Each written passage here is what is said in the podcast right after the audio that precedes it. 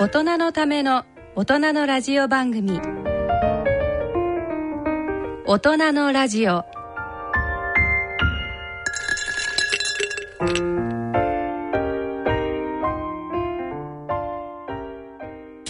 ご機嫌いかがでしょうか。安倍賢人です。今回のゲストは高血圧診療の第一人者で、慶應義塾大学医学部名誉教授でいらっしゃる斉藤郁夫先生をお迎えしてお送りします。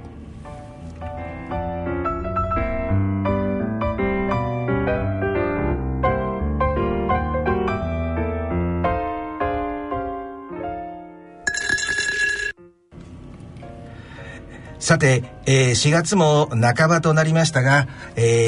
スナーのあなたは、どうお過ごしでしょうか。私の方はですね、また例年通り、アメリカの方にですね、3週間ぐらいですかね、毎年この時期に、行くんですけども、で、トータルで4名ほどまたちょっと耳にタコができてる方もいらっしゃるかも分かりませんけど、大量殺人の方と方っていう言い方はおかしいかもわからないですけど、あと連続殺人の人と、あとギャングと大量殺人だったんですかね。よく私の方はなんでそんな人に会うんですかっていきなり聞かれることも非常に多いんですけど、やっぱり文献だけ読んでたのではですね、頭の中のこうイメージがこういう人はこういう人なんだなっていう正確な把握にならないんですよね。どうしてもやはり実地と理論とっていうものが組み合わさらないと正確な理解ができなくて、正確な理解ができないとやっぱり、社会に対する安全の面でのフィードバックもできないので、変わった仕事だなとは思っていますけども、それなりにね、毎回ちょっとドラマがあって、非常になんていうんですかね、私的には実りがあったなと思ってるんですけども、今回はね、高血圧診療の第一人者でいらっしゃる慶應義塾大学医学部名誉教授の斉藤郁夫先生に、お見えいただいてね、高血圧治療について伺いたいと思っています。高血圧治療、先生、あれですね、非常に関心を持ってらっしゃる方も多いと思うんですよね。そうですね。よろしくお願いします。はい、日本でですね、約4000万人の患者さんがいるというふうに言われてますので、ですからそれに関心のある方はかなり多いというふうに考えられますね。ですよね。実言うと私も血圧が高い方でですね、非常に先生にね、の話を伺えるのを楽しみにした次第なんですけども、先ほどちょっと順序が前後しちゃってあれなんですが、最近埼玉でですね、の中学生の少女が誘拐監禁される事件がありましたけど、先生も当然これ、ニュースで、そうですね、どんな関心を持たれましたですか。こういうことをして、それがバレないで、ずっといけるわけはないんで、そういうどうしてもそれをやりたいっていう衝動がね、どこから来るのかなっていうことは考えますよね。それがバレた後の、から自殺を図ってるんですけど、大変なことになるってことも、知りながらやってたわけですから。そうですね。その辺が人間のね、心理って難しいもんですよね。先生おっしゃる通りで、ある意味確信犯ですよね。こ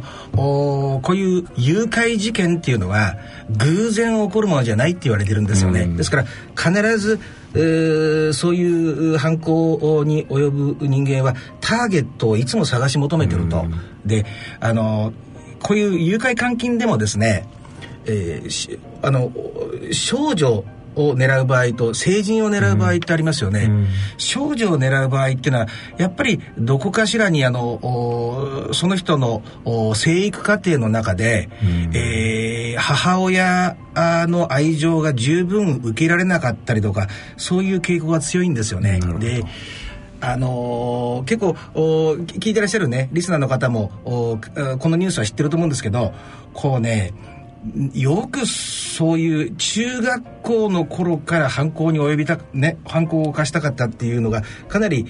社会で、まあ波紋を呼んだようなんですけど、これはある意味私みたいな専門ですよね、当然のことで、そういうその人格の基礎みたいなものが4歳ぐらいまで出来上がるとして、成長している過程でやっぱり性欲と合体しますよね、でそこで、止めることができなくなってしまうと、頭の中でそのことばっかり考えちゃうっていうね。だからで表向きはああいう飛行機の操縦の免許を取ったりとか、そういう結構細かいことにマニアックで、表面的にはなんていうんですか、自分を完全にカバーしてるんですけども、これももうある意味上等といいますか、よくあるパターンでしてですね、その幼い人に手を出すっていうことは、成人の人といた場合に恐怖を感じてしまうっていう部分があってですね、暴力を振るっちゃう場合とそうじゃない場合があって、頭の中で自分はこんな素敵な人間なのにどうして分かってくれないんだと、どうして大人の人間は分かってくれないんだみたいな、そういうフラストレーションみたいなものを抱えて、自分が大事にしたら自分のことをきっと好きになってくれるはずだみたいなね、そういうふうな思い込みがあったんだろうというふうに思うんですけどもね、なんかちょっと冒頭で重い話になりましたけど、でもどうしても社会を賑わせた事件なのでですね、まあ軽く触れてみたかったと。で、そんなわけでですね、ここからは打って変わってですね、斉藤先生にですね、血圧の話を伺って、本日の大人のラジオを進めてまいります。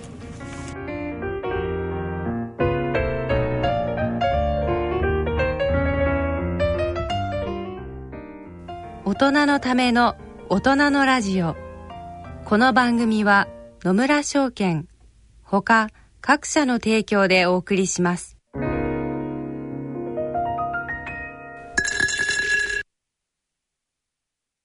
野村、第二の人生に必要なのはお金だけじゃないから。ゆったりとした旅を楽しみたい。健康はもちろん若々しさもまだまだ保ちたい。住まいをもっと快適にしたり、相続のこととかもしもの時のことも考えておきたい。セカンドライフのために知りたいことってたくさんありますよね。あなたのハッピーなセカンドライフのために、野村証券の本支店ではさまざまなスペシャリストを講師にお招きして、野村のハッピーライフセミナーを開催しています。詳細はウェブで野村のハッピーライフと検索してください。なお、当セミナーではセミナーでご紹介する商品などの勧誘を行う場合があります。それ野村に来てみよう。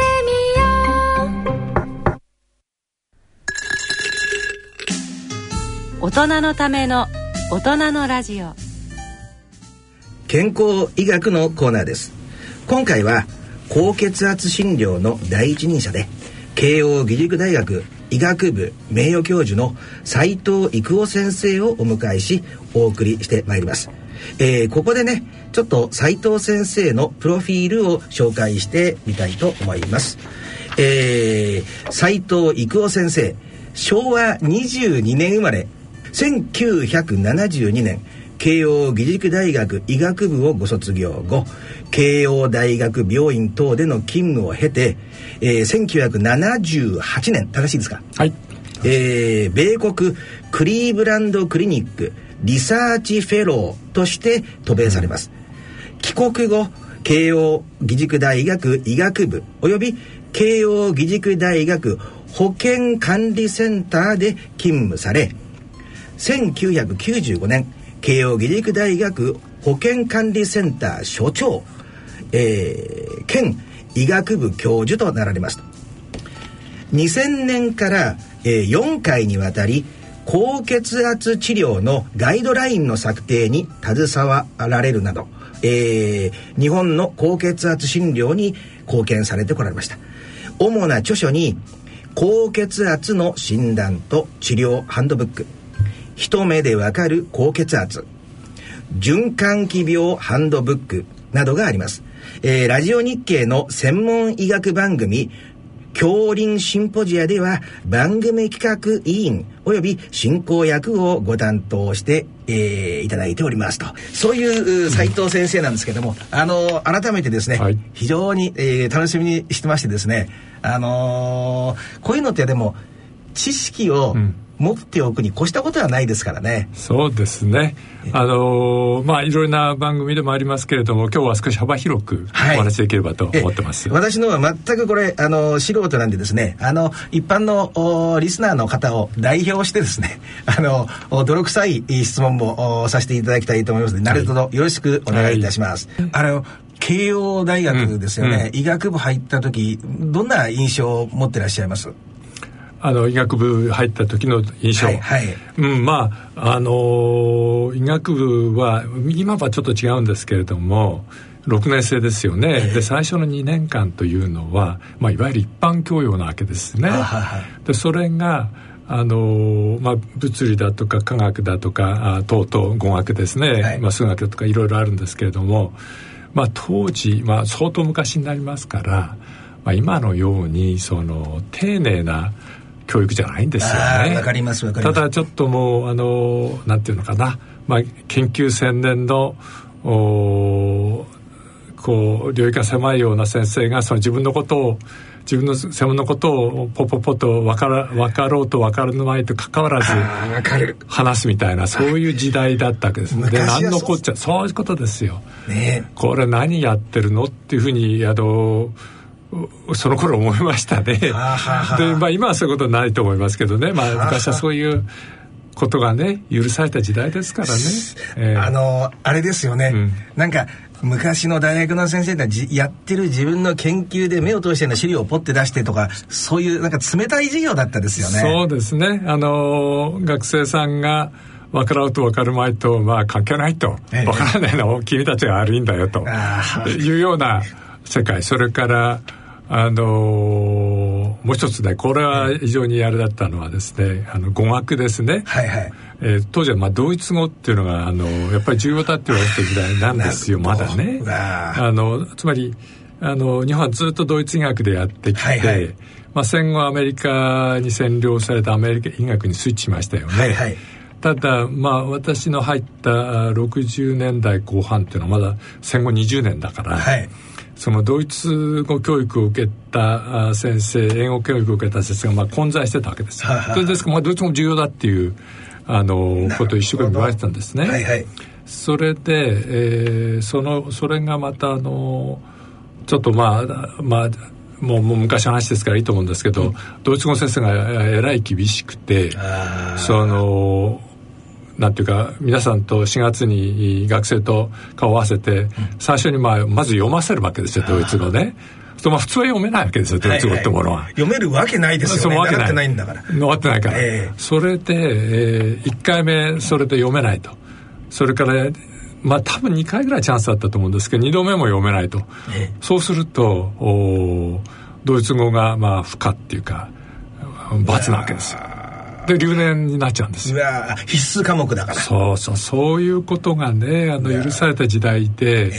まあ、20% 前後の留年者がいたんですよ、100人ぐらいで。すごいですね。そんなことって今はちょっとね許されないですよ。だけど、ただそれが今許された時代なんですよね。いや、言われる通りで、おそらく社会的にも、例えばお寿司屋さんなんかでも、ほら、そのなんていうんですか、技術は盗めみたいな、そういうあれ考え方がさまざまな分野に浸透してたってことですよね。まあ、なんというかね、まあそういう時代。ですから、まあ、医学部っていうのはまた変なとこだなと。で、まあ、私どうだったかというと、実はまあ高3の時に1年間まあドイツ語の基礎を勉強してたんですよ。ですから、まあそれはイヒビンサイトとかイヒビンアーツとか言って分かるわけですよ、ね。ところが、まあそうじゃない人はね、それ分かるわけないですよ。イヒって読むってことを。それひどい話です。それでも先生ね、どうしても私ね、個人的に聞きたいんですけども、ドイツ語、昔医学ってドイツだったんですよね。今はどうなんですか、ドイツの医学って。いや、今もね、ドイツの医学のレベルはかなり高いと思いますよ。ただ、あれですよ、今やはりヨーロッパの先生方英語じゃないと勝負できない時代になってるんで、まあ、ドイツの先生もドイツ人同士はドイツ語喋ってますけども、はいはい、まあもう一般的にはもう英語がもうすごく上手だからもうそういう時代になってますよ。ですから自分の業績が世界で評価されたいと思った時にはやっぱり英語で書いてて論文をね、ドイツ語で書いてるとやっぱり読める人少ないですからね、はいはい、ドイツでもものすごく優秀な研究者はやっぱりアメリカに流れますか、うん、そうですね、やっぱりそうなんだな、そうなってます、それはもうだからまあ世界のスタンダードになっちゃってるってことなんですね。まあそういうことでしょうね、うん、そしてやっぱり一番進んでる研究っていうと、うん、やっぱりアメリカの大学の医学部のみたいなのがやっぱり、うんまあ、主体になっていきますか、うん、まあその傾向は非常に強いですけれども、まあまあ、ある程度最近ですけれども、まあ、EU がちょっと頑張りだしたじゃないですか、はいはい、ドイツ、フランス、イタリア、イギリスが、まあ、合体して頑張ってますよね、はいはい、ですからその力がもうそろそろ出てきた。で例えばその、ね、心臓学会って大きな学会なんですよ、はいはいはいね、それアメリカ心臓学会ってもう大きな学会なんです、うん、これもう国際学会ですけどね、うん、アメリカといってもね、うん、一方ねヨーロッパ心臓学会ってなんですよ、うん、それはヨーロッパの学会ね、それも国際学会、でどっちがもうお客さんが今多いかというとねここ5年ぐらいはねヨーロッパの方が多くなっちゃう。つまりねやっぱりヨーロッパの方に行った方がまあどっちか選べばね選ぶとしたら行った方がまあ勉強になるっていうことでヨーロッパ頑張ってるんですよ。そういった意味ではやっぱり EU っていうふうに枠を広げたから層も厚くなったんでしょうね。そうですですから、まあ、旧西欧に加えて、まあ、東欧の先生方入ってるじゃないですか、はいはい、それから、まあ、もうね旧ロシアの人たちも入ってきてるし、ですからそういった意味ではEU の力はすごいですよ。非常に興味深い、個人的にね、やっぱりこうアメリカンスタンダードから私個人的には、うん、違う方向へずれるべきだっていうふうに思ってる人間ですから、はいはい、お金とかね、はい、力とかそれ一辺倒っていうことですよねアメリカっていうのは。そうじゃなくてもっと21世紀、うん、22世紀に向けたですね、うん、しかるべき形があるっていうふうにずっと思ったもんですから、うん、そういうのが医学の心臓とかの研究でですね、うんうん、見えるっていうのは非常に興味深いですね。もうそのですから今2つ その局ができてきてると、それでじゃあアジアどうなんだってことになるわけですよ、はいはいはいはい、ね、これがやっぱり難しいんですよね。まあその日本、韓国、中国、台湾っていうのは、まあ、医学的にはまあかなりレベルが近くなってきてはいるんですよ。じゃあそれらがね EU のように一緒にできるかっていうとこれはまだなかなか時間かかる。それで、今非常に顕著なのはそうですね、まあ80年代90年代頃まではその日本の医学のプレゼンスっていうのはすごく高かったんですけども、はいはい、ここをまあ2000年を超えてからやっぱり中国ですよね。それから台湾、韓国プレゼンスが急激に増えてますよ。本当に興味深い、個人的にスポーツなんかもそうですもんね、まあ、そうですね、そういうことですよ。やっぱり層がね、うん、今まで眠っていた、うん、一つの国が少しずつ起き始めたっていう感じを受けますね。スポーツもそう芸術ね、ピアノも、はい、そういうのも今、まあ、少し前までは日本人がね、まあ、大活躍してたけど、今はもう中国系の人ね、韓国系の人もものすごいですよね、もうやっぱりね、時代なんでしょうね、まあ、そういう時代になってきてますよね。ですから、まあ、ヨーロッパの先生方も、まあ、中国っていうとやっぱり患者さんがすごく多いんですよね、日本の10倍ですから、はいはいはい、ですから何か、まあ、研究をしたいと思ってもその患者さんを集めて研究することの速度がまあ全然違うわけです、日本と。そうすると日本とお付き合いしないで、まあ、中国とお付き合いした方が話は早いよって、まあそれは当然ですよ。それは症例が多いってことですよね。そういうことです。やっぱり症例ですよね。私が結局アメリカとかに行ってるのもやっぱりそういう凶悪な犯罪の症例がものすごく多いんですよ。そういうことですね。ですからよくないことなんですけどね。で、先生、話ちょっと戻るんですけども、高血圧っていうことを専門にされてから今何年になりますか？これも少し昔の話に戻るんですけどね、はい、大学卒業して、全ての患者さんを見る、臨床研修ありますよね、ですからがんの患者さんとか、消化器病の患者さんとか等々ね、リウマチの患者さんの結核の、そういうのがあって、それが ある程度 3,4 年経ったところで、次に専門性を何にするかということを考えるわけですよね、でそこで、私はたまたま猿田隆夫先生っていう、アメリカから留学して間もない、まだ30代半ばの先生でしたけど、たまたまお会いしたわけです、私はもっと若い頃ですけどね、それで、その彼は当時、高血圧の最先端の研究を、アメリカからされて日本に帰ってきた時だったんですね。それでそういったこれからの領域どうしようかと思ってたところで、そういう先生とお会いして、これは面白いかもしれないなということで、高血圧専門になったんですね。それが今から30年ちょっと前ですね。なるほど。ちょっと工学のためにね、一つ伺いたいんですけど、やっぱりその猿田先生の研究の話とかを聞いて、感化された部分があるわけですよね。もちろんそうなんです。何が面白いと思われたんですか？そうなんです。それでですね、その彼がやってきたことは後の話にもちょっとつながるんですけどね、当時、最先端の、その高血圧を起こす可能性のある物質としてですね、レニンっていう物質とレニン、それからアンジオテンシンっていう物質が、当時非常に注目されてたんです、それでそれを人の血液の中にどのぐらいあるかってことをね、測れることがその頃から測定できる、その物質の量をね、そういう時代になってたんですよ。なるほど。で、彼はそれを一生懸命やってて、私もそれを一生懸命やってみようということで、そこに入ってったんですけども、そのアンジオテンシンになる物質が、その後、そ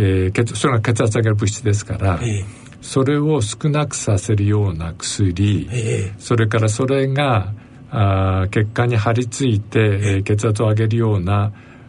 メカニズムがあるんですけどね、それを抑える薬、それがね、その後できたんですよ、アメリカでできて、で日本にも導入されて、で今日ものすごく使われてるわけですけれども、ですからそういう、高血圧の治療に結びつくような物質の研究に、かなり昔に入っていくことができたんで、でその後それを抑えるような薬がしっかりできて、今も使われてるっていうことで、ある意味非常にラッキーでしたよね。なるほど。そういう物質があっても、ただ単にね、研究者の興味の対象だけじゃ、結局はね、何やってんのみたいになっちゃいますからね。っていうことは、先生が、まだ若くてらした頃にちょうどこの血圧の分野が実質的に動き始めた時期だったっていう、ね、そういうことなんですね。それはなんか、ワクワクしますよね。そうすごくいい時代ですよ。夢があった時代、新分野っていうことですよね。そういうことになります。興味深いね。